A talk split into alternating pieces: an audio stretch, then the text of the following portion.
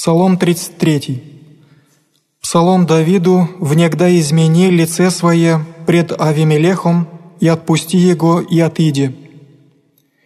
Благословлю Господа на всякое время, выну хвала Его во устех моих, о Господе похвалится душа моя, да услышат кроцы и возвеселятся.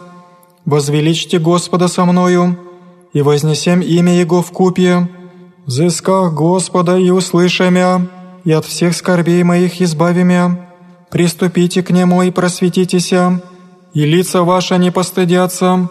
Все нищие возвай Господь услышаи, и от всех скорбей Его спасеи.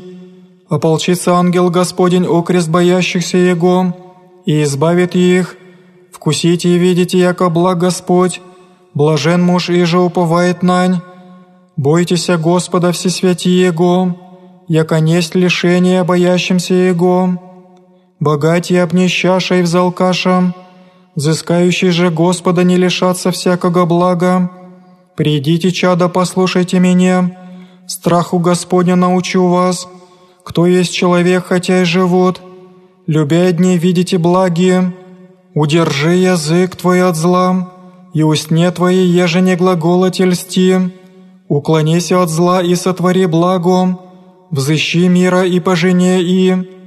Очи Господни на праведные, и уши Его в молитву их, лице же Господне на творящее злая, еже потребите от земли память их, возваша праведнее Господь услыша их, и от всех скорбей их избави их, близ Господь сокрушенных сердцем, и смиренные духом спасет, многие скорби праведным, и от всех их избавит я Господь, хранит Господь все кости их, ни едино от них сокрушится, смерть грешников люта, и ненавидящие праведного прегрешат, избавит Господь души раб своих, и не прегрешат все уповающие на Него».